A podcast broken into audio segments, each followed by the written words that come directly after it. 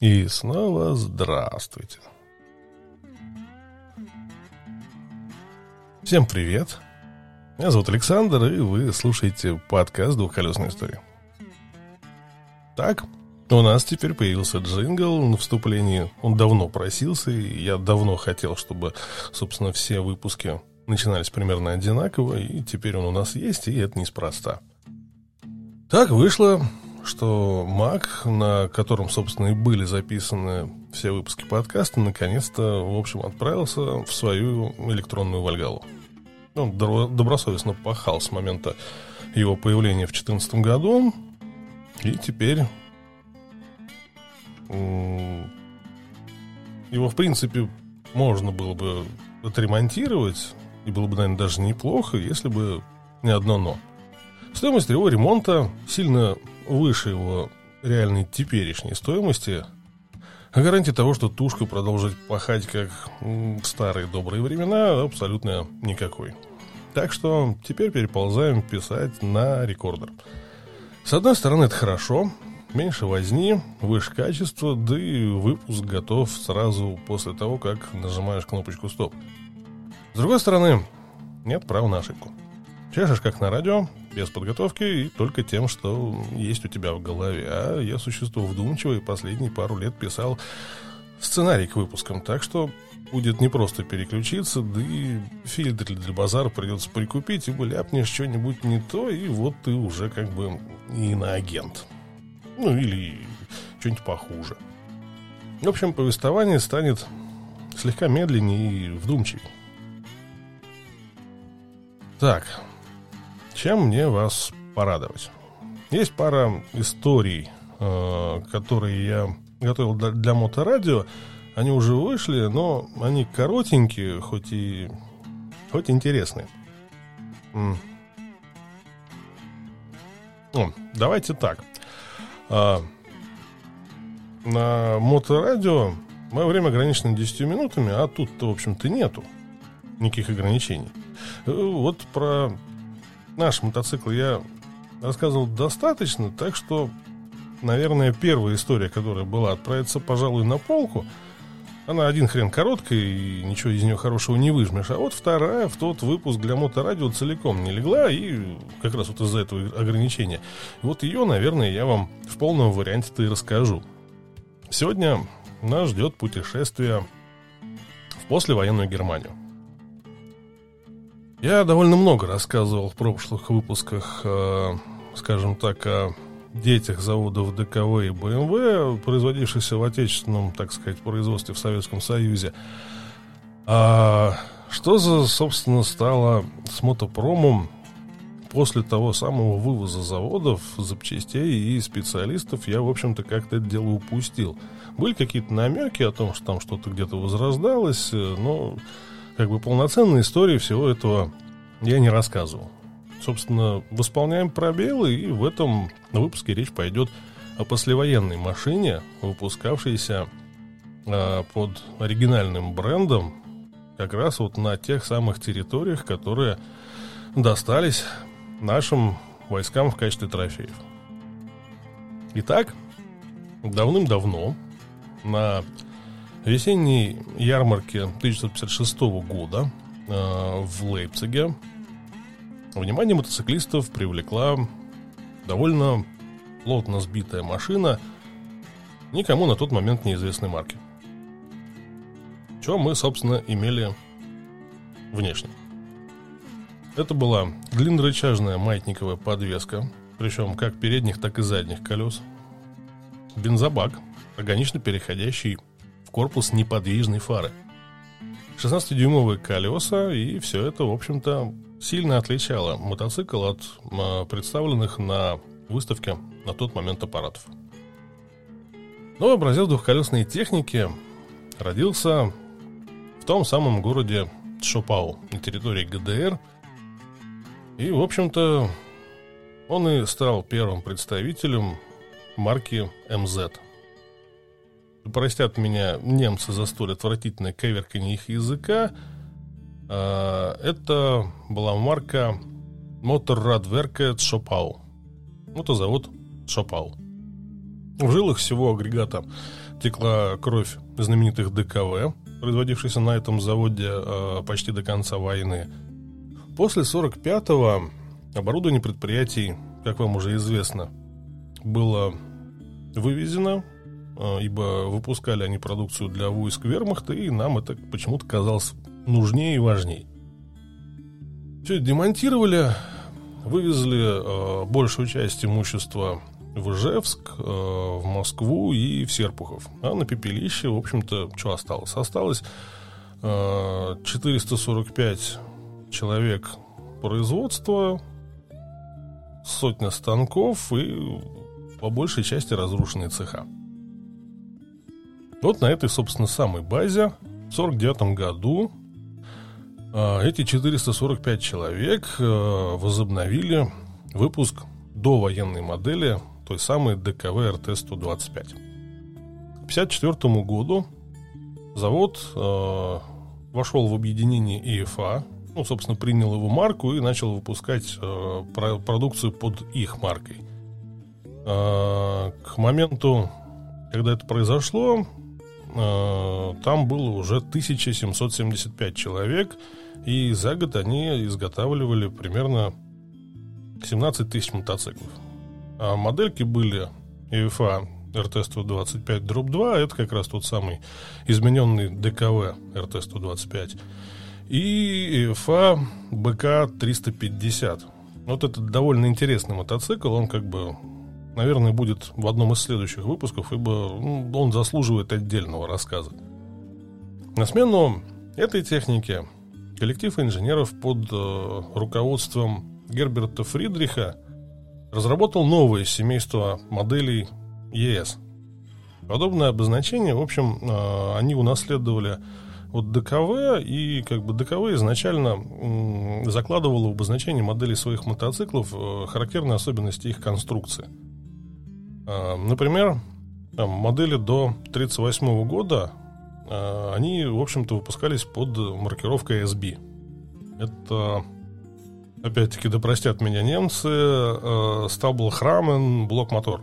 Э, по-русски это рама из стального листа и блок-мотор. Легкие модели несли на себе аббревиатуру РТ. Рохрамен э, Трапецгабель. Это трубчатая рама и параллелограммная вилка. А послевоенная модель с 350-кубовым оппозитом имела индекс БК Боксер Мотор, э, кардан Триб. Оппозитный мотор, карданная передача. Исходя, собственно, из этой традиции, новую модель, имевшую одноцилиндровый двигатель и маятниковую подвеску, обозначили как ЕС. Ein Швинге. Опытная партия была что-то в районе 50 мотоциклов. Собрали ее в конце 1955 года, и за зиму ее достаточно сильно погоняли, испытали и пустили в серийное производство в июле 1956 года, а начали с модели MZ ES250. В декабре в продаже появились легкие версии. Это была MZ ES-175. А, собственно, машины были унифицированы, и разница была только в цилиндропоршневой группе. То есть поршень, кольца и цилиндр с головой. Через э, пару лет, в 1962 году, на поток поставили еще более легкие мотоциклы. Это был МЦ ЕС-125 э, и МЦ ЕС-150.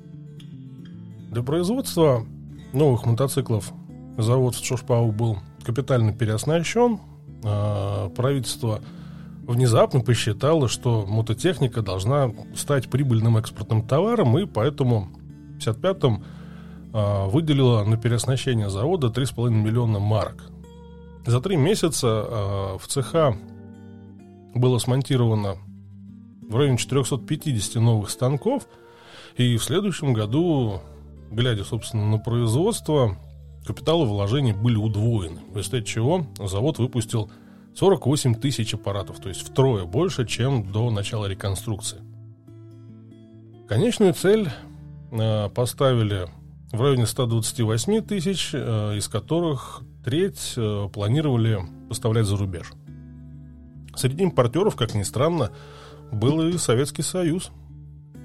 Почему? Ну, потому что, во-первых, качество, во-вторых, внешний вид, в-третьих, техническое совершенство. И, собственно, новые аппараты, которые приехали в СССР, они очень быстро завоевали признание советских мотоциклистов. Отдельные экземпляры ухитрялись проходить больше 50 тысяч километров, вообще не залезая в мотор. А поставки, к сожалению, осуществлялись в течение всего одного года, 1957 -го. Большим спросом э, пользовалась продукция у спортсменов. Э, была у них модель MZ ES300, которую выпускали с 62 по 64 год. И мотор который там стоял, он, в общем-то, очень хорошо себя зарекомендовал на кроссе и на многодневных гонках. Дорожные мотоциклы МЦЕС 250 э, показали себя гораздо лучше однотипных поставляемых тогда Панони и 250 Явы. Это были приемистые, легко управляемые и устойчивые на дороге аппараты, и они оказались очень-очень хороши для отпускников, которые, собственно, и катались по нашей замечательной большущей родине.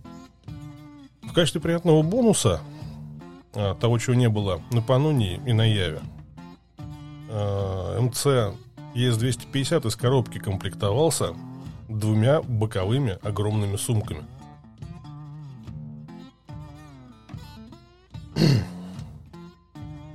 Что там еще интересного было?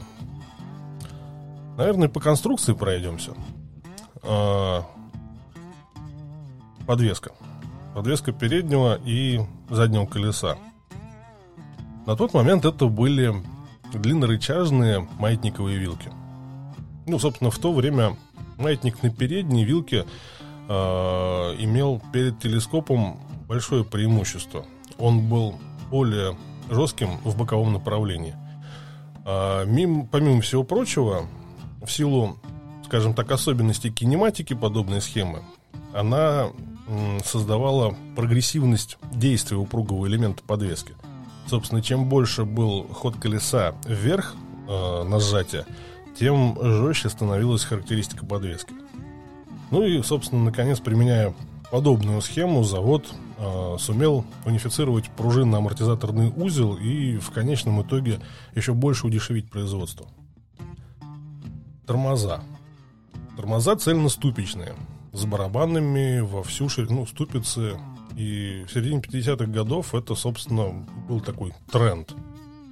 Ну, в общем-то, Фридрих, конструктор, счел необходимым все это дело применить и для новой модели. Он как бы прекрасно понимал, что во второй раз правительство не скоро раскошелится на новое переоснащение завода, а, следовательно, вот это вот семейство ЕС, оно было обречено на постоянные модернизации, направленные э, на рост мощности, на рост скорости, а значит, тормоза надо было делать на вырост, что, собственно, конструкторами было сделано. Э, слегка переразмеренный барабан имел внутренний диаметр 160 мм и колодки шириной в 30 и для того времени, для того мотоцикла этого было более чем достаточно. Размер шин. Собственно, размер шин конструктор тоже выбирал не на обум. С самого начала он как бы рассчитывал на то, что модель ES250 будет эксплуатироваться с прицепной коляской. Исходя из этого, размер передней и задней шин был разным. Ну и, собственно, сами колеса были сделаны невзаимозаменяемыми. В этом отношении Фридрих, в общем, не был оригинальным. Э, аналоги, например, такие как BSA C15, э, Honda Dream C71, э, Norton Юбилей, э, NCU Super Max, Puch 250, э, Simpson 425, они, собственно, все имели точно такую же особенность. Собственно, благодаря э, 16-дюймовым колесам МЦ-250ЕС э, имел довольно низкий центр тяжести, и в то же время как бы седло находилось довольно высоко над дорогой. Это в районе 750 мм. Благодаря этому, проходя повороты или маневрируя в дорожном потоке, водитель мог легко перекладывать машину при почти неизменном положении своего корпуса. Ну вот в чем, собственно, новая модель была не как все. Вот это вот та самая пресловутая передняя фара. Ее конструкция очень сильно отличалась от того, что мы как бы привыкли видеть. Она э, не поворачивалась вместе с передней вилкой. Она постоянно смотрела только вперед.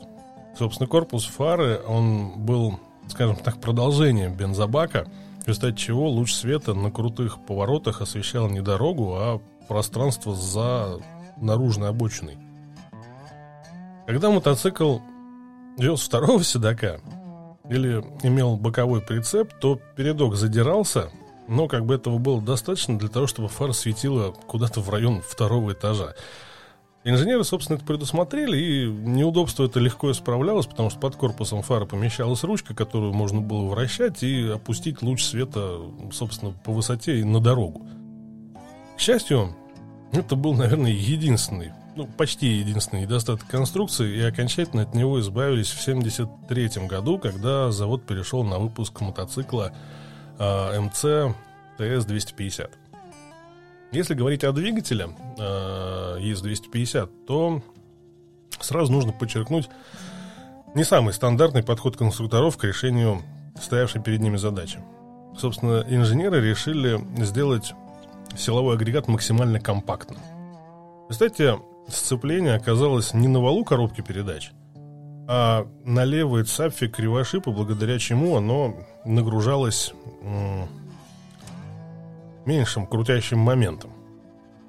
Передача мотор-коробка осуществлялась не цепью, а парой шестеренок. Ну а поскольку передаточное число 2,34 э, э, имелось, скажем так, вероятность визга зубьев на высоких оборотах. Как бы в практике до этого были э, кроссовые чизеты, они были примерно с таким же передаточным числом, и визг от них стоял прям вот совершенно сумасшедший. Но этого удалось избежать. Новые станки, точная и чистая нарезка шестеренок, и МЦ избавлен от этой неприятности. В отличие от многих деталей тех лет, у 250-ки Цилиндр двигателя был сделан из алюминиевого сплава и оснащался чугунной гильзой. Но гильза была не запрессованная, а заливная. Первые варианты имели две выхлопные трубы, э, наследие, собственно, от ДКВ, но, в общем, длинные тяжелые глушители продержались весьма недолго, и с 1957 года появились цилиндры с одним выпускным окном. Еще одна особенность мотора состояла в смазке коренных подшипников коленвала не рабочей смесью, а масляным туманом из коробки передач. Эти подшипники были отгорожены от полости кривошипа двумя самоподжимными резиновыми сальниками, а к правому коренному подшипнику масляный туман поступал по специальному каналу, а чтобы смазка не попадала в соседний генератор и прерыватель, которым она, в общем, вредна для здоровья, их отделяла герметичная крышка, также с самоподжимным резиновым сальником, из которого выходила правая цапфа с коническим хвостовиком.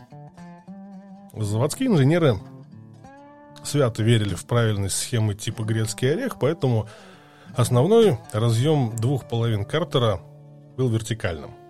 Звездочка задней цепной передачи э, размещалась в правой части силового агрегата, а сама цепь э, была убрана в резиновый герметичный кожух.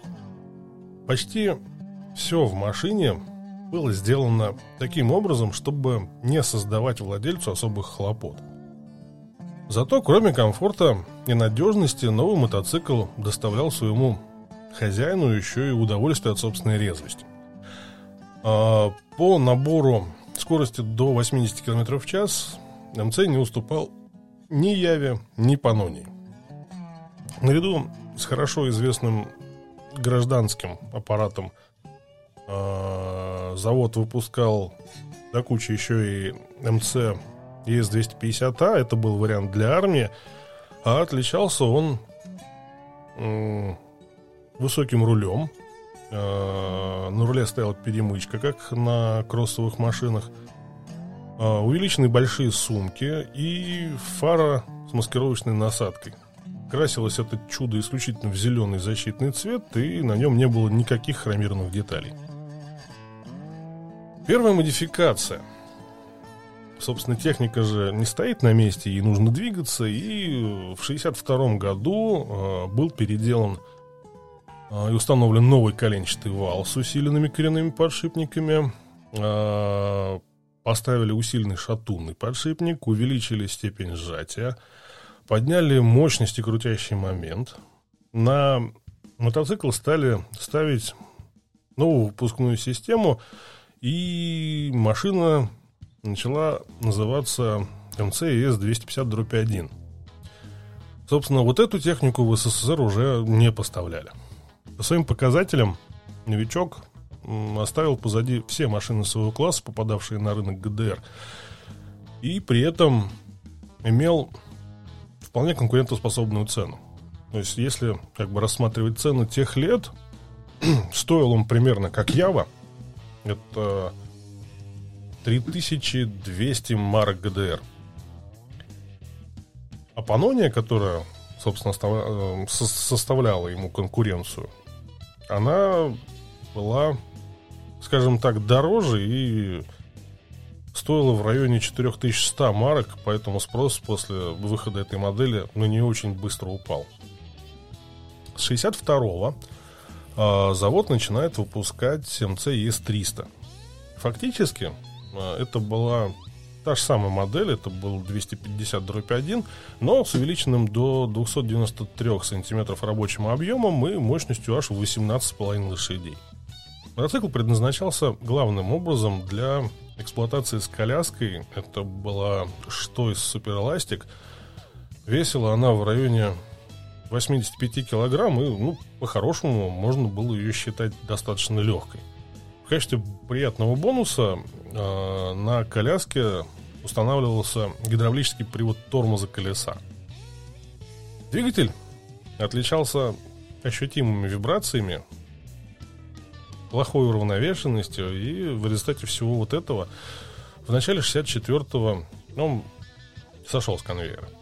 Еще через 6 лет пришла пора очередной порции нововведений, э, поскольку и у 250-кубовой модели э, были свойственны вот эти вот самые неприятные вибрации на некоторых режимах работы, силовой аппарат решили присоединять к раме через резиновые втулки.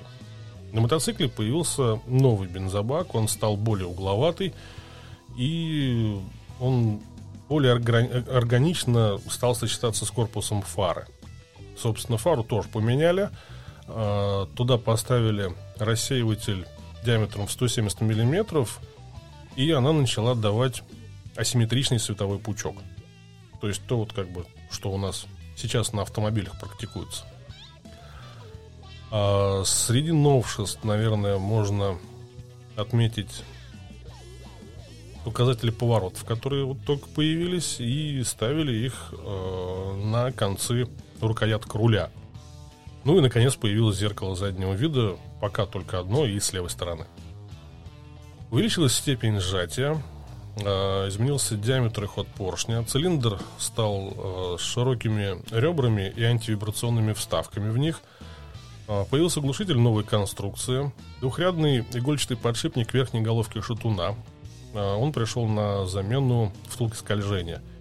И появились игольчатые же подшипники шестерен коробки передач. А, появился новый материал накладок сцепления.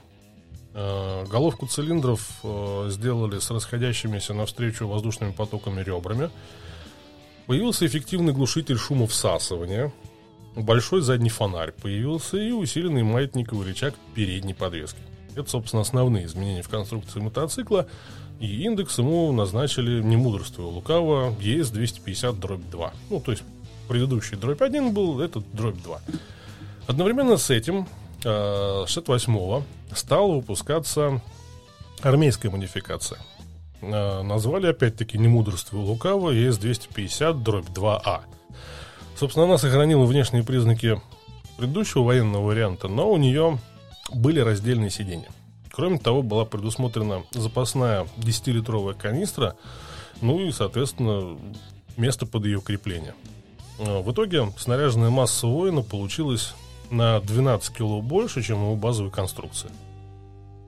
МЦ ЕС-250-2 продержался на потоке до 1973 года, когда уступил место модели ТС-250 с телескопической передней вилкой, ну и иными усовершенствованиями, там, в частности, измененными размерами переднего колеса и шины. А, любопытно, что, в общем, многие новинки внедрялись и опробовались на мотоциклах, предназначенных для многодневных соревнований. В частности, для вот тех практикуемых шестидневок, где машины а, МЗ добились охренительного количества побед.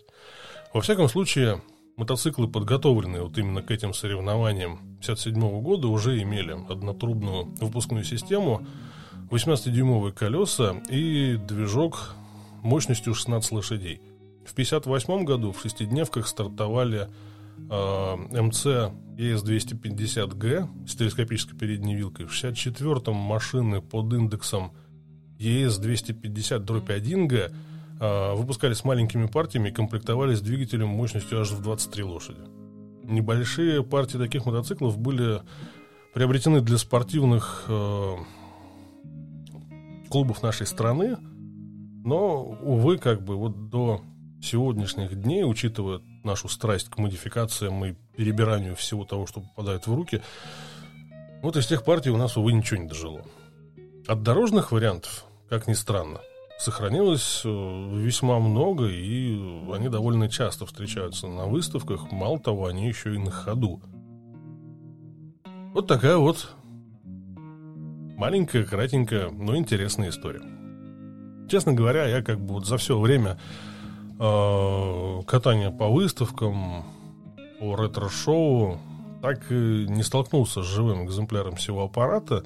Э, на выставке ретро-транспорта э, был образец, говорят, даже своим ходом приехал. Но, увы, я его так ни разу и не увидел, то ли рано приехал, то ли поздно. В общем, разминулись мы с ним. Где-то о таком аппарате рассказывал. Чудо сие обитало в деревне, таскала с собой коляску, это, видимо, как раз была та самая трехсотка. И, как ни странно, это был единственный мотоцикл, э, мотоцикл в деревне, который э, за 70 с лишним тысяч пробега обладал все еще заводскими прокладками, то есть в мотор никто никуда ни разу не лазил.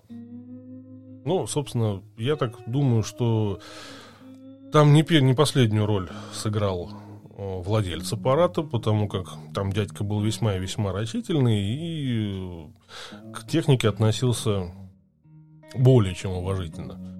Ну, соответственно, это как бы своевременная замена масла, своевременная замена фильтров, протяжка соединений.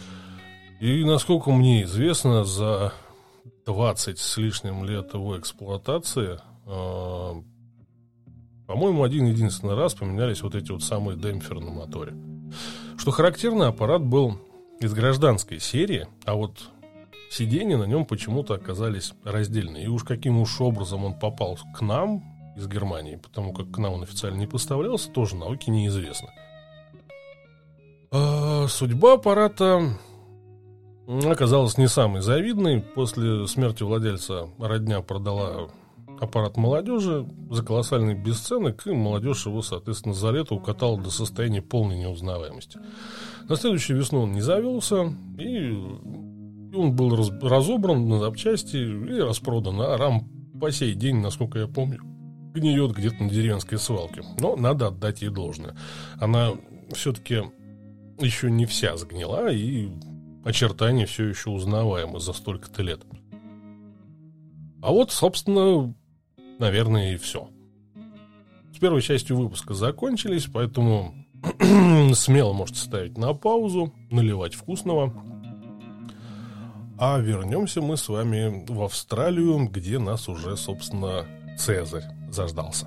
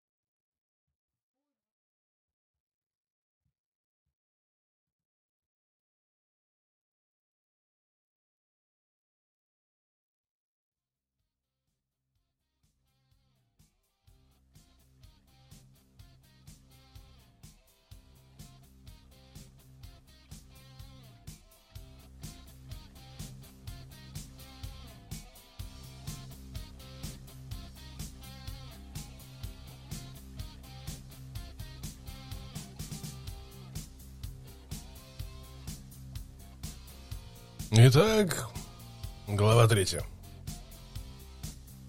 Утром 28 апреля 1986 года мы встали в 6 утра для раннего завтрака и нас вывели из камер в приемную комнату. Там группами по четыре человека мы переоделись из зеленой тюремной одежды в одежду для суда, и у меня были весьма строгие инструкции от одного из главных полицейских не носить мою черную одежду в суде. Поэтому Донна принесла мне синие джинсы, рубашку, а еще куртку. Я был в футболке Харли Дэвидсон под джинсовкой и в новеньких очках. Всех нас, 18 человек, посадили в два грузовика и фургон для часовой поездки из Паркли в Верховный суд Пенрид.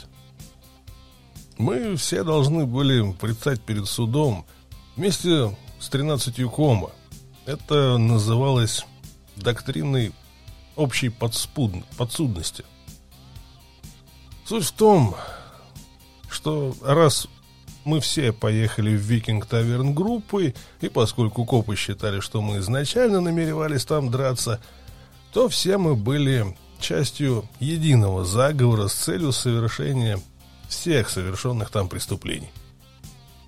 Поэтому, вне зависимости от того факта, что у большинства из нас даже оружия не было, всех нас, 31 человека, обвинили в убийствах 7 человек с помощью огнестрельного оружия в тот день, а также в массовых беспорядках.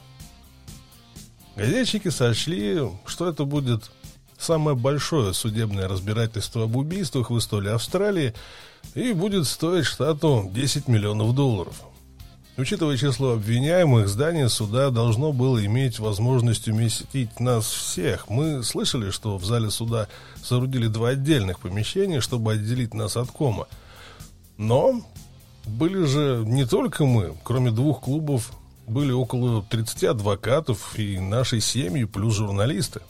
Тюремные машины останавливались у главного входа в Пенрид, около здания суда и полицейского участка.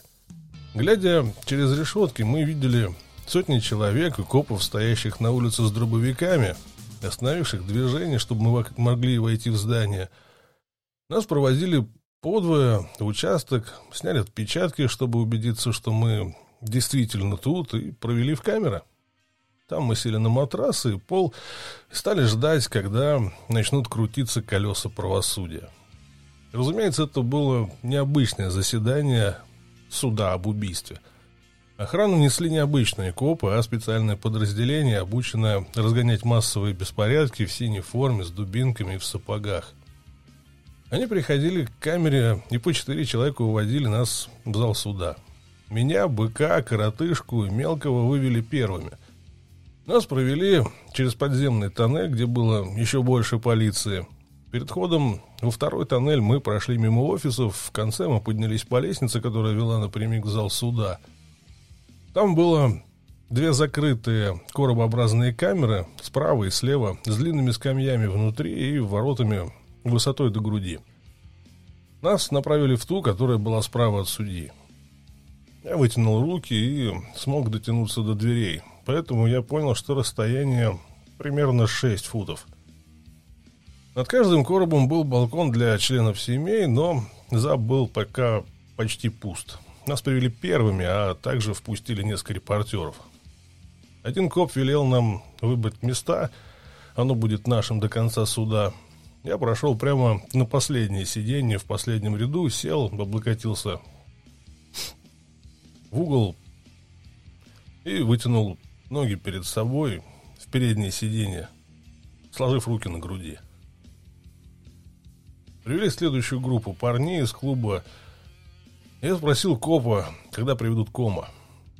Он ответил, что их держат в камерах в другой части полицейского участка, чтобы мы не пересекались, и их приведут после того, как выведут всех нас. Поэтому, как только последние парни сели на места, я встал и подошел к дверце. Она была заперта, но мне хватало роста, чтобы голова и плечи были видны. «Что ты делаешь?» – спросил Ланс. «Хочу отдельно поприветствовать Кому», – ответил я. «Но я бы не стал этого делать». «Почему это?» «Я не видел этих мудил с того самого дня, как они стреляли в меня и моих братьев в Мельпере. Я не собирался упускать шанс с ними пересечься.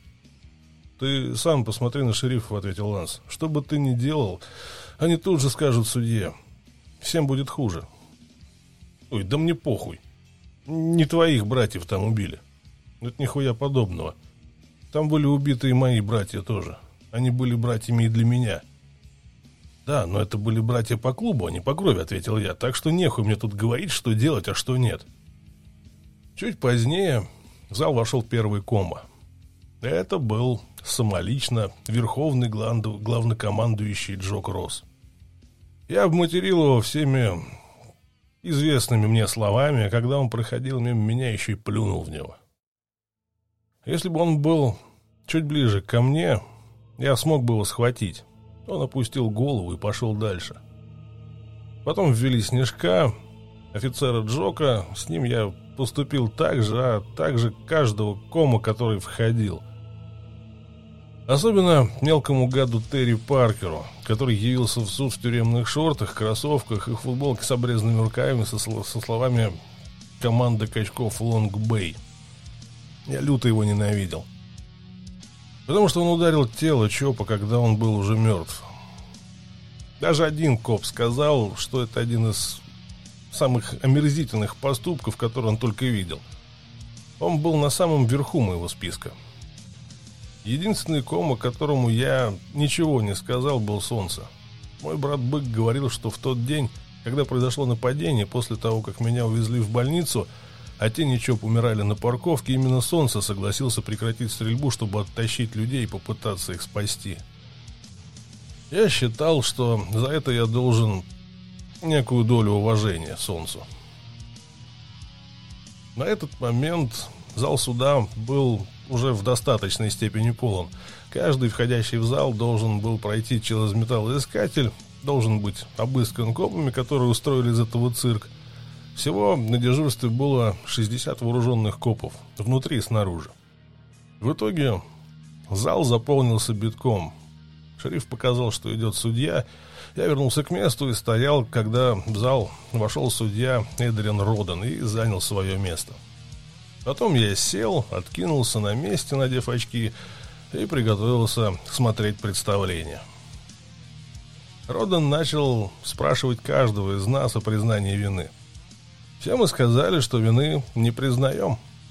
Потом три дюжины городских юристов, сидевших за, четырем, за четырьмя столами, приступили к делу, представляя примерно две тысячи жителей Сиднея, чтобы отобрать 12 из них в качестве жюри присяжных.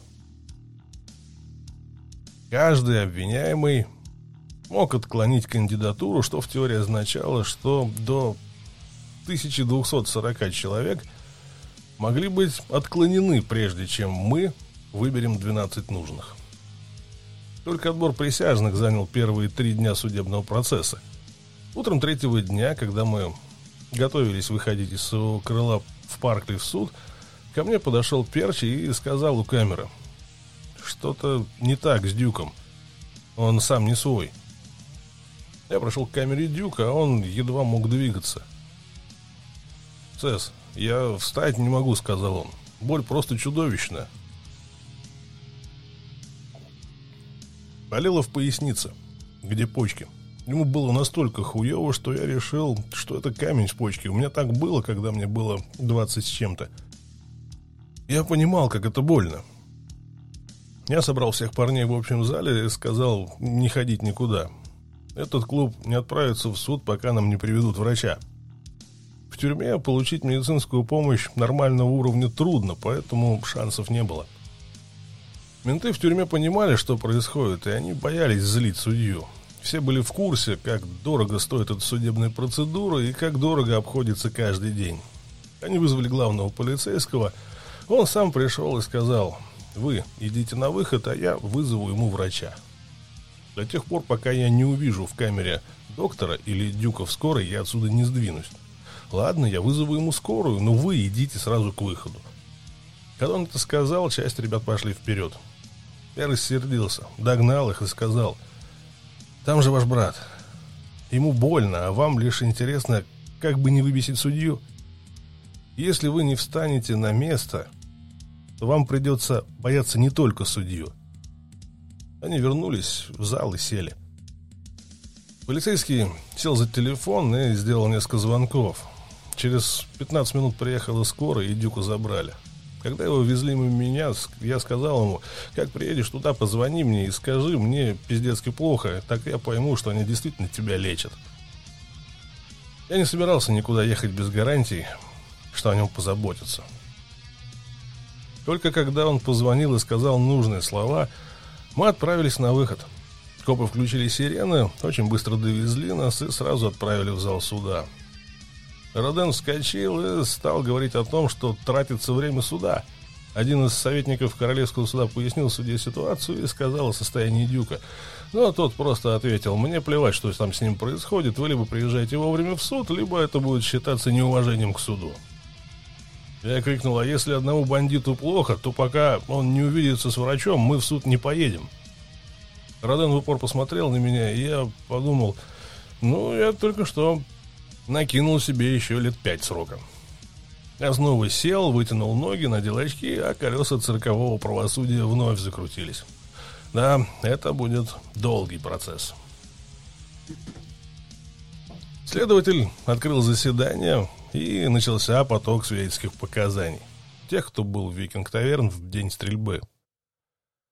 Мы проводили большую часть времени в суде, Каждый день начинался в камере Паркли. Мы переодевались из зеленой тюремной формы и ехали в суд. Я очень не любил носить тюремную одежду, поэтому всегда был рад джинсам и бандане. Нас вели в два фургона, потом в камеры, потом по тоннелям в суд, и всегда нас сопровождал спецназ. Я всегда сидел на заднем месте в очках, так что Роден не понимал, сплю я или нет. Его это бесило. И время от времени он просил проверить, сплю я или нет. Но я никогда не спал. Частенько я сидел и думал, как бы добраться до кома в зале суда. Я и так скучал по братьям, что хотел поубивать каждого кома в зале. Попади я в их камеру с пистолетом или безоружным, я бы так и сделал. В голову приходит очень много мыслей, когда на тебя в распоряжении столько времени. Я думал, что смогу сорвать свою дверь с петель и добежать к ним, но копы уже меня к тому моменту пристрелили, и комбы просто посмеялись над этой попыткой.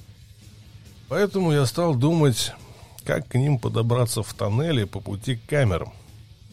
Каждый день в обед компы первым выводили в камеры кома – а после ухода последнего кома ждали 10 минут и только после этого выводили нас, чтобы мы не пересеклись. Мне хотелось, чтобы они забыли хоть раз запереть свои ворота, чтобы я успел спуститься. Но это не случалось, и я стал думать, как добраться до них, когда меня выпустят. Я понимал, что это можно сделать двумя способами. Собрать их всех одной ночью в клабхаусе или добраться до каждого по отдельности – я думал о снайперской атаке по одному, но понял, что после одного или двух случаев копы поймут, что что-то не так, и я буду первым подозреваемым. Поэтому я стал думать о подрыве Клабхауса.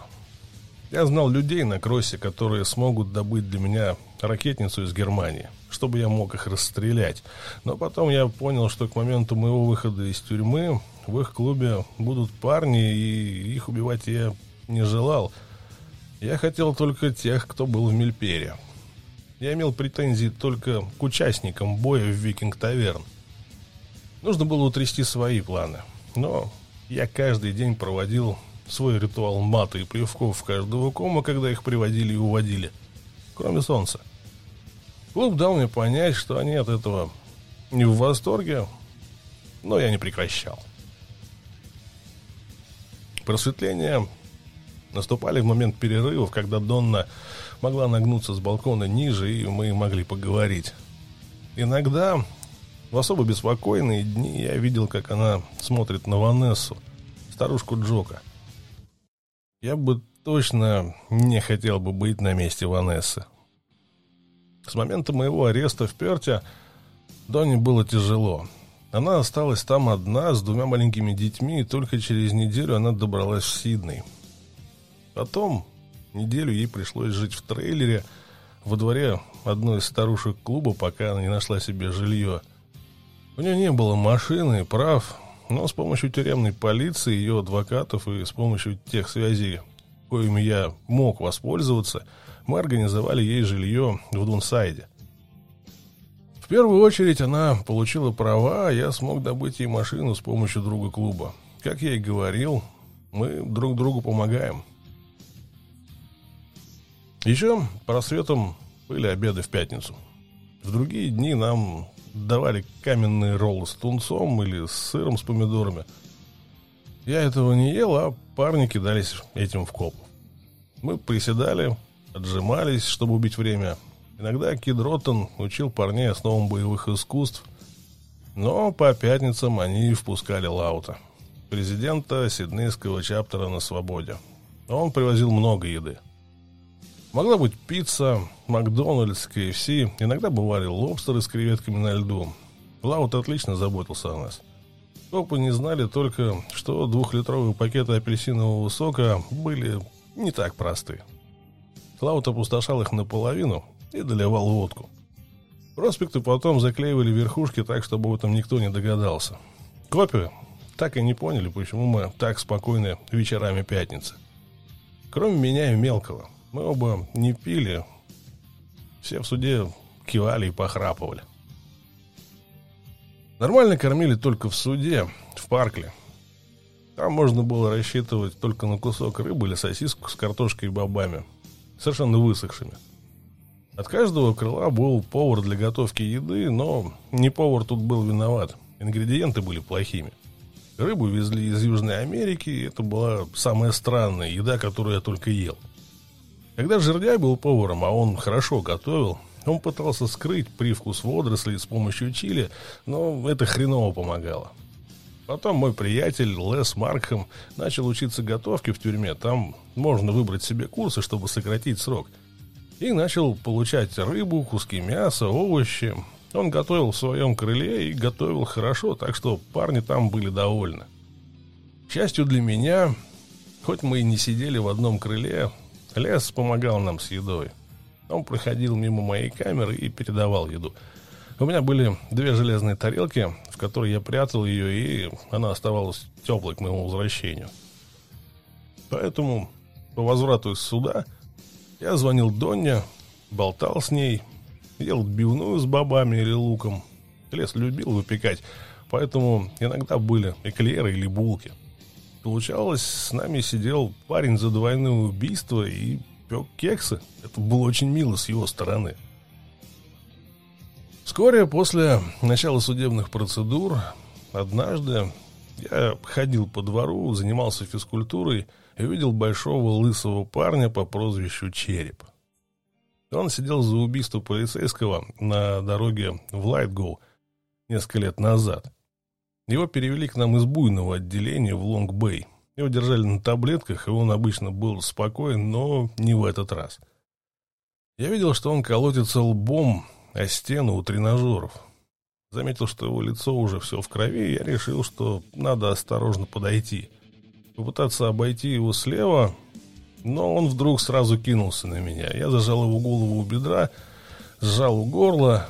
Я знал, что он скоро успокоится. Секунд через двадцать он обмяк без сознания. Я осторожно опустил его и ушел в свое крыло.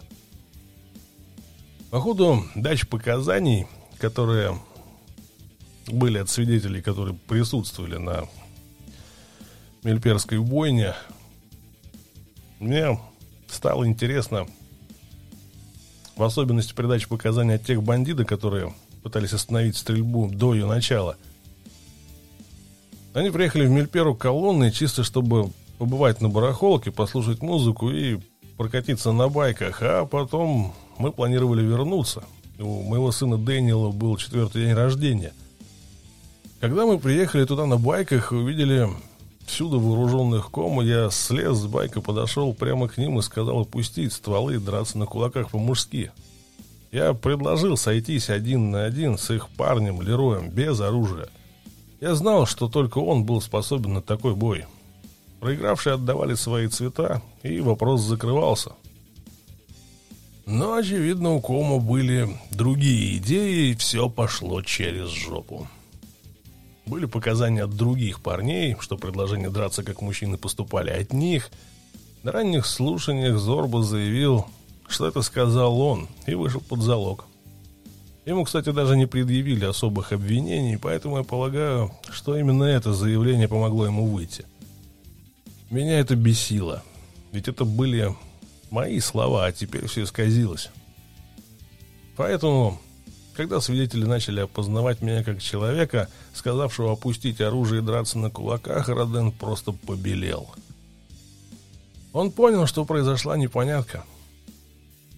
Но я хоть увидел, как он дергается. Когда со свидетелями гражданскими закончили, перешли к полицейским. Вот они-то рассердили меня по-настоящему. Они лгали. Они постоянно лгали. Один коп попался на разговоре со свидетелем вне зала суда, а потом этот свидетель просто исчез из списка свидетелей. В итоге каждый поднимавшийся на трибуну коп просто лгал направо и налево, приписывая бандита слова, которых они не говорили. Я наблюдал редакцию я наблюдал реакцию наших парней на показания полицейских, о словах которых не было, но обвиняемый бандита просто посмеялся. Все вербально выражали отношение к лжи. Когда начали врать о словах быка, я думал, он сейчас вырвется и кинется на ментов.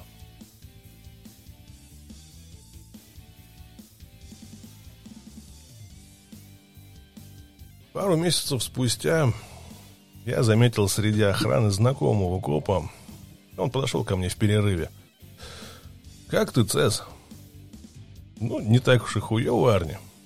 Это был Арни Тесс, старший следователь из убойного отдела. Я видел Теза несколько лет назад. Он был у бара таверны Джеймса на Брикет Пойнт. Он подошел ко мне и спросил, это твой байк? Да. Тогда ты, наверное, Цезарь, верно? Я тоже его знал. Он был довольно серьезным и жестоким ублюдком.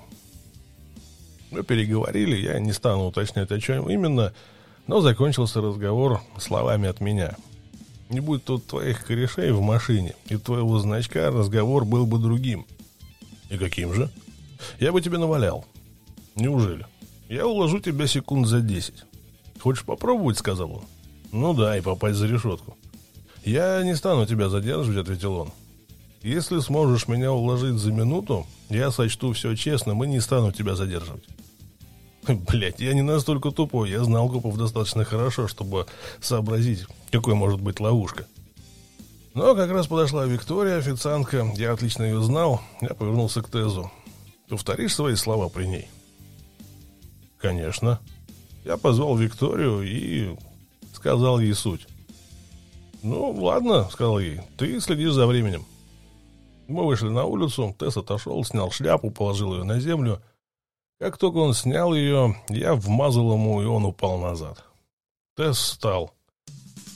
«Ты даже не дал мне время подготовиться». «Ну, правил ты не озвучил», — сказал я. Речь шла о том, что если мы выйдем, то я должен уложить тебя в течение минуты. Если ты решил снять шляпу, это твои проблемы. В углу его рта была кровь, но Тесс протянул руку. Я секунду глядел на него. Он же коп. Какого черта? А, он сдержал слово. А только это и имело для меня значение. У него есть своя честь. Мы пожали руки, и он ушел. В тот день суде, зная, что он честный мужик, я попросил его вернуть мне жилетки с цветами, которые изъяла полиция в ходе рейдов. Он ответил, что посмотрит, что он сможет сделать, и он действительно попытался для всех нас. А потом сказал мне, а знаешь, если бы Команчерос просто молчали, нам бы не хватило данных для вашего ареста, парни. Когда Команчерос подписали заявление, что у вас и у них был огнестрел, они тут же подписали вам заключение в тюрьме. Но и себе тоже. Я решил, что так и есть. Как и всегда, подлость. Я не мог ненавидеть Кома еще сильнее. Никто из бандитов с копом показаний не давал, кроме Берни, разумеется. На момент Мельперы Берни Подгорский был секретарем бандитос, и мы с ним нормально ладили. Он не был обычным байкером. Он был тренером по теннису на севере страны, у него был красивый дом, обычная жена, но мы часто тусовались, и он мне нравился. После Мильпера, однако, его жена начала на него давить. Давить, чтобы он вышел из клуба, а копы от него не отставали. Ему предлагали новое имя, деньги, дом, лишь бы он сдал братьев. В итоге, в итоге он сдался и перешел в программу защиты свидетелей. Копы пробовали то же самое со мной и тараканом. Но я бы точно никого не сдал, чтобы мне не предложили. Поэтому я не мог простить Берни его поступок. Но я был в первую очередь очень в нем разочарован. Я бы точно не сказал, что именно он способен нас сдать среди всех членов клуба. Как бы то ни было, вот теперь перед нами стоял свидетель под защитой короны номер 104, Берни. Он пытался скрыть лицо тряпьем, я видел лишь его подбородок. Он низко опустил голову, видимо, его везли сзади в полицейском фургоне. Он явно не хотел внимания прессы к себе, но пресса могла просто спросить нас, и мы могли бы показать им его фото в цветах на байке в пробеге с нами. Надо отдать должное. Он поднялся из трибуны и сказал, что слышал, как Джок орал «Убейте их всех» в Мельпере. Он сказал Родену, что я пытался решить все миром в клубе, тот, кто всегда решал вопросы между нашим клубом и другими. Это в некой степени нам помогло. Он также добавил, что я очень жестокий человек и не имею моральных барьеров при причинении кому бы то ни было боли или совершении насилия. К счастью для него, после того, как он выскользнул из зала суда в своем трепье, я больше его никогда не видел. Я уверен, что он знает, что для него же лучше, чтобы так и осталось. Однажды мы с быком сидели в спортзале. Было время суда, и туда зашел огромный мужик, то ли Само, то ли Стонга. Я его не знал. Я видел, что снаружи на него смотрят много таких же парней. Я перестал качать пресс, подошел к тренажеру, чтобы поподнимать вес – а тот парень как раз вошел и начал ходить туда-сюда, рассматривая зал, будто он собирался его купить. В итоге он прошел мимо нас раз пять, а потом остановился и глянул на своих. Потом глянул на нас и приказал нам. «Белоснежки, на выход!» «Подойди и выкуси», — ответил бык. Он начал обходить тренажер, из-за чего ему пришлось пройти мимо меня, так что я встал и кинулся на него. Бык побежал к двери, навалился на нее всем своим весом. Я слышал, как хрустят раздавленные дверью кости, как орут люди, а я продолжал бить самого здорового. Я не мог нанести ему особого вреда в тюремных тапках, но, думаю, он понял суть. Потом сел и начал бить уже ладонью. «Валим отсюда», — сказал бык. Я знал, что надо быстро свалить, иначе копы услышат крики и кинут газ. Мы прошли мимо парней, никто нас не тронул, ушли в третий блок и ждали там. Ничего не было. Они разошлись. После этого нас не трогали. Мы выяснили, что их только недавно посадили, и они не знали, кто есть кто, поэтому и решили обратиться к нам с приветствием. В середине октября мы, наконец, перешли к показаниям защиты. Большая часть Команчерос и Бандидос отказались что-либо говорить, кроме Жердяя. Лишь он поднялся на трибуну, но все встали и зачитали свои заранее записанные слова. Я не хотел этого делать, ведь присяжные уже все решили, и мои слова уже ничего не изменят. Но мой адвокат настоял, что все это говорят, поэтому и мне надо встать и рассказать свою часть истории, которая заключалась в том, что я не был в курсе, что Команчерос будут Викинг-таверны, и что я не имел и намерений устроить там драку, когда туда ехал. Это, собственно, было чистой правдой. Так что я встал и так и сказал. Как и каждый из нас. По крайней мере, для бандидос это было чисто и правда, и смешно было только, что Кому встали и заявили то же самое, учитывая, что толпа свидетелей только что сказали, что видели, как эти самые Комы сейчас гуляли по парковке при оружии задолго до нашего прибытия. Как бы то ни было, учитывая, что там был 31 обвиняемый и каждый имел право на защиту, процесс обещал быть долгим. Я бы даже сказал многомесячным – Наступило лето, и нам стало сложнее. Путь от тюрьмы до суда длился час. Мы каждый раз ехали разными путями, но каждый вечер мы ждали в машине часа полтора, пока нас отвезут. Кондиционеров, разумеется, там не было, так что сидеть там в жару было просто невыносимо. Было прям как в сауне. Пот пропитывал рубашки. Когда наступала самая жара, некоторые парни просто теряли сознание.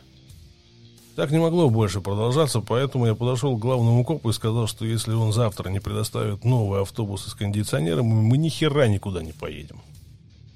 Завтра, и завтра я никак не смогу их достать. Ну, дай мне неделю даю слово, они будут. Согласен? Неделя, ответил я, и мы договорились. К его чести, через неделю мы увидели у здания новые автобусы, действительно с кондиционерами. Так стало куда лучше. Одно дело сидеть там в январе или феврале, когда достаточно прохладно. Оказалось, что им этот рычаг «мы не приедем в суд» весьма действенный. В процесс было вовлечено столько людей и денег, что даже один потерянный день стоил очень дорого. После этого инцидента с болезнью Дюка Роден ясно дал понять копам, как и охране тюрьмы, что если мы будем опаздывать, им это дорого обойдется. Никто не хотел нас расстраивать до такой степени. Однажды ночью, когда шли судебные разбирательства, произошел рейд по проверке камер. Была там служба на этот случай. Они считали, что они там самые крутые, поэтому и были похожи на спецназ – Регулярно они ходили в определенные крылья, обыскивали все камеры на предмет контрабанды, могли легко разбить телевизор, сломать твое стерео. Однажды они заявились в наше крыло, там было пятеро парней и девушка с немецкой овчаркой. Она зашла в камеру Луи, и собака начала все рвать. Потом залезла на кровать Луи, начала ссать на матрас. Луи, увидев это, сильно ударил собаку. Девка в ответ дала команду фас, и собака кинулась на Луи, вцепившись ему в ногу. Луи не был самым здоровым парнем среди нас, но готов был биться с кем угодно. Он развернулся и укусил собаку за ухо. Потом в камеру рванулись все пятеро, которые пришли его обыскивать. Я был в противоположном конце крыла и рванулся туда на шум. Другие бандиты тоже бежали следом к камере Луи. Я был решил, что будет большая драка, но как раз в этот момент явился главный надзиратель, и он, собственно, всех и разнял. Луи сказал ему, что случилось, показал искусанную ногу. Тот велел обыскивающему уйти и устроил так, что меня и Луи отправили в больницу зашить ногу. Я не сомневался, что приказы Родена он помнил. Два дня спустя он организовал встречу с руководителем обыскивающих в офисе управляющего. Главный хотел гарантий, что их не будут бить во время отпусков. Мы поцапались на словах, и я ему сказал, если вы не станете громить наши камеры и позволять собакам ссать на нашей постели, то все будет хорошо. Вы справедливо относитесь к нам, а мы к вам. Ну что ж, значит договорились, ответил мужик из спецотдела. Один из копов в охране на суде был молодой парень по имени Билл Харриган. Оказалось, что он нормальный парень и сказал нам в перерыве, что он только что вошел в первую лигу, лигу. Он был судьей в играх по регби. С месяца он был в Ориджине и вернулся с автографами для моих пацанов от футболистов. Позднее он ушел из полиции и сосредоточился на карьере спортивного рефери. Харриган частенько стоял в охране рядом с нами, и когда я каждый день приветствовал кому плевками и матом, я просил его открыть дверь пораньше – Мужик, просто дай мне две минуты, я их просто напугаю. Но он лишь кивал головой. Но однажды, когда он приоткрыл дверь, я рванулся мимо него. Офицер Джока, Снежок, шел последним, поэтому я рванул по ступеням в тоннель. Наверное, Снежок услышал меня. Он обернулся и увидел, а потом рванул как кролик.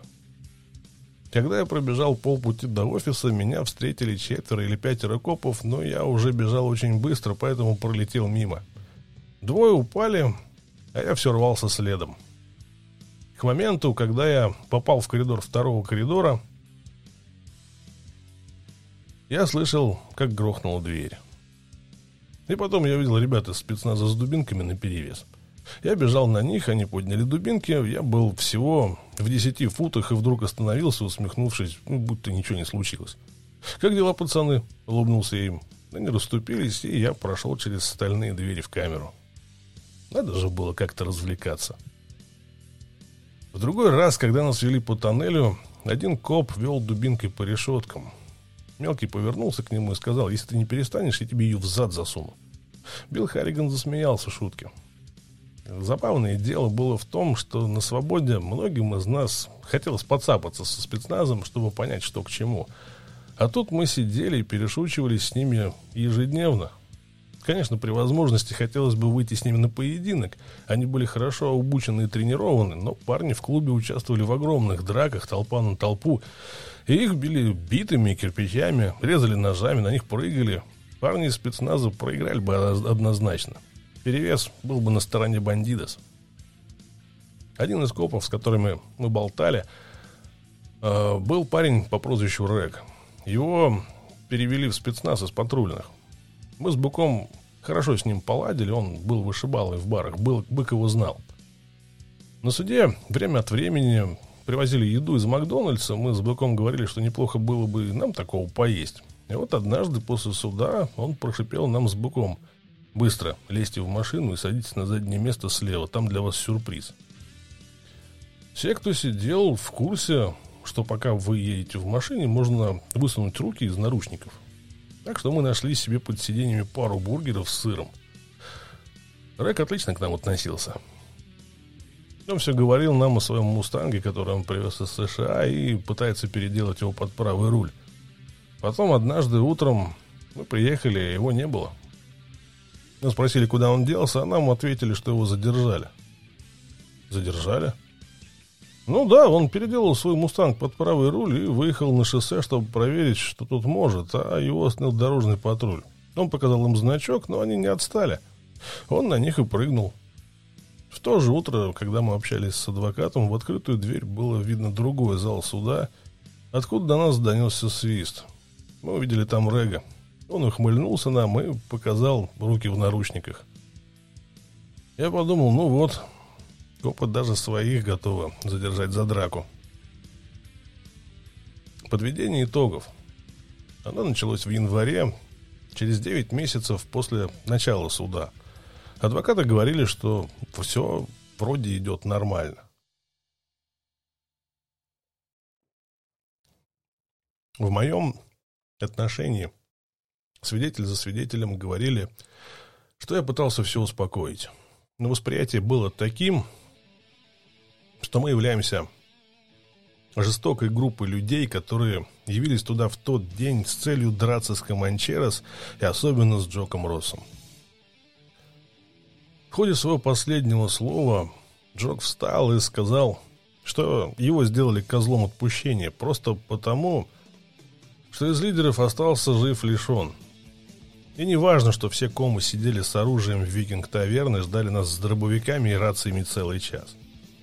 Или что Джок бегал там с мачете, поджидая нас. Или что мы собирались ехать после барахолки на день рождения моего сына.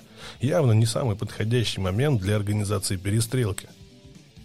И что единственная причина, по которой у нас было ружье и винтовка 357-го калибра, потому что Сноди ездил на охоту перед барахолкой, оттуда сразу приехал к нам.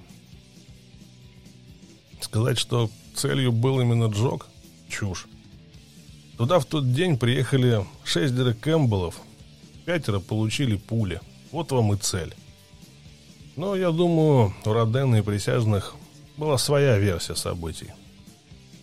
Наши юристы подводили итоги в конце лета и в начале весны, а потом наступил апрель, и только потом жюри удалилось для принятия решений. Наконец, 12 июня 1987 года Через 13 месяцев спустя дачу показаний сотнями свидетелей, 5000 страниц доказательств и 7 недель прений, жюри вынесло вердикты. Снаружи ждали столько друзей, членов семей журналистов, что пришлось выделить второй зал суда и коридор, чтобы они могли слышать приговор через колонки. Всех нас признали виновными в массовой драке. По семи обвинениям в убийстве за смерти Тени, Чопа, четверых Кома и прохожий Лен Уолтерс, восемь Кома, включая Джек, Джока, признаны виновными. А также один бандита, Жердяй. Он полагал, что так вышло, потому что он был в машине со Сноди, а оружие было именно у него – Остальных признали виновными в семи случаях непредумышленного убийства, кроме Наклза, который все еще лечился от аварии на мотоцикле, которая повредила его мозг. Его оправдали в убийстве и непреднамеренном убийстве, но призня... признали виновным в массовой драке. Он вышел из здания суда в день оглашения вердикта, хотя, как истинный бандит, он не желал оставлять своих братьев. У нас едва было время, чтобы принять вердикт, и уже через две недели мы вновь сидели в камерах, ожидая вынесения приговоров. Меня вызвали первым. Все мы говорили с Роденом отдельно. Я не ожидал ничего позитивного. Я знал, что Роден не особо меня любит, думаю, как и всех бандита, поэтому я считал, что я получу больше всех. Кроме, возможно, жердя из-за его обвинения в убийстве. И как только я подошел и начал слушать его речь, я понял, вот он мне выдаст по полной. За все годы сидения на скамье судьи я не видел такого спокойного обвиняемого. Половину времени я даже не мог сказать, спите вы или нет из-за ваших очков. Обычно такие разговоры не велись под протокол, и Роден продолжал спросил, «Хотите что-то сказать перед приговором?» «Да, Ваша честь», — ответил я. Отлично повеселились. Роден выдавил улыбку и сказал секретарю начать протокол. «Мистер Кэмпбелл, я приговариваю вас к максимальному сроку в 12 лет тюремного заключения со сроком условно-досрочного освобождения не ранее, чем через 7 лет. Увести осужденного в камеру. И я в последний раз прошел через тоннель. По пути туда Билл Харриган спросил меня о приговоре. «Ну, думал, что получу еще больше», — сказал я. «Что скажешь парням?» Я знал, что остальные парни воспримут мой приговор как примерные сроки и для себя, а некоторые ребята плохо воспринимали свои тюремные дни. Так что решил пошутить, дабы расслабить напряжение. Я ответил Харригану, пошучу про 25 лет и 18 минимального. «Не вздумай», — ответил он. «Это еще как вздумаю», — ответил я. Мы добрались до конца коридора, и парни там просто вцепились в решетки, сгорая от нетерпения. Я притворился очень расстроенным и выдал. 25 и у дочери за 18. Мелкий рухнул, к счастью, на полу были матрасы. Кид Ротон побелел, как полотно. Вот, блядь, я перестарался. Тихо, тихо, тихо, тихо, быстро заговорил я. Я получил 12 лет и у дочери 7. Бык просто рассверепел. Я тебе за эти шуточки еще выскажу. Но я заметил, что все слегка расслабились. Ну что ж, подумал я. Меня только что приговорили к 12 годам в тюрьме. Надо было хоть что-то сделать. По одному парней выводили и озвучивали приговоры, и суть была почти та же – когда последним от бандитов пошел жердяй и вернулся, его взгляд совершенно поменялся. Выражение лица было совсем не то, что у других.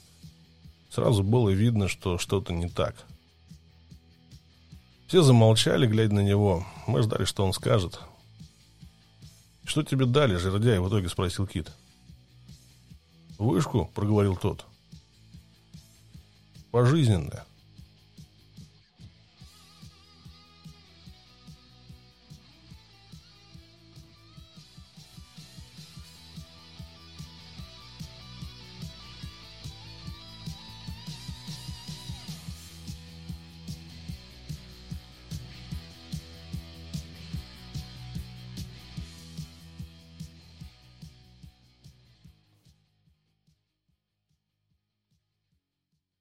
Ну что ж, вот как-то так. Остановимся пока на четвертой главе. А, для меня пока в нове говорить без бумажки, писать все вживую и пытаться не ошибаться. Продолжение через неделю. Думаю, продолжим в том же духе, но сделаем поменьше историй и побольше текста. Ну, а на сегодня это все. Всем всего. Не болейте, не скучайте. Пока-пока.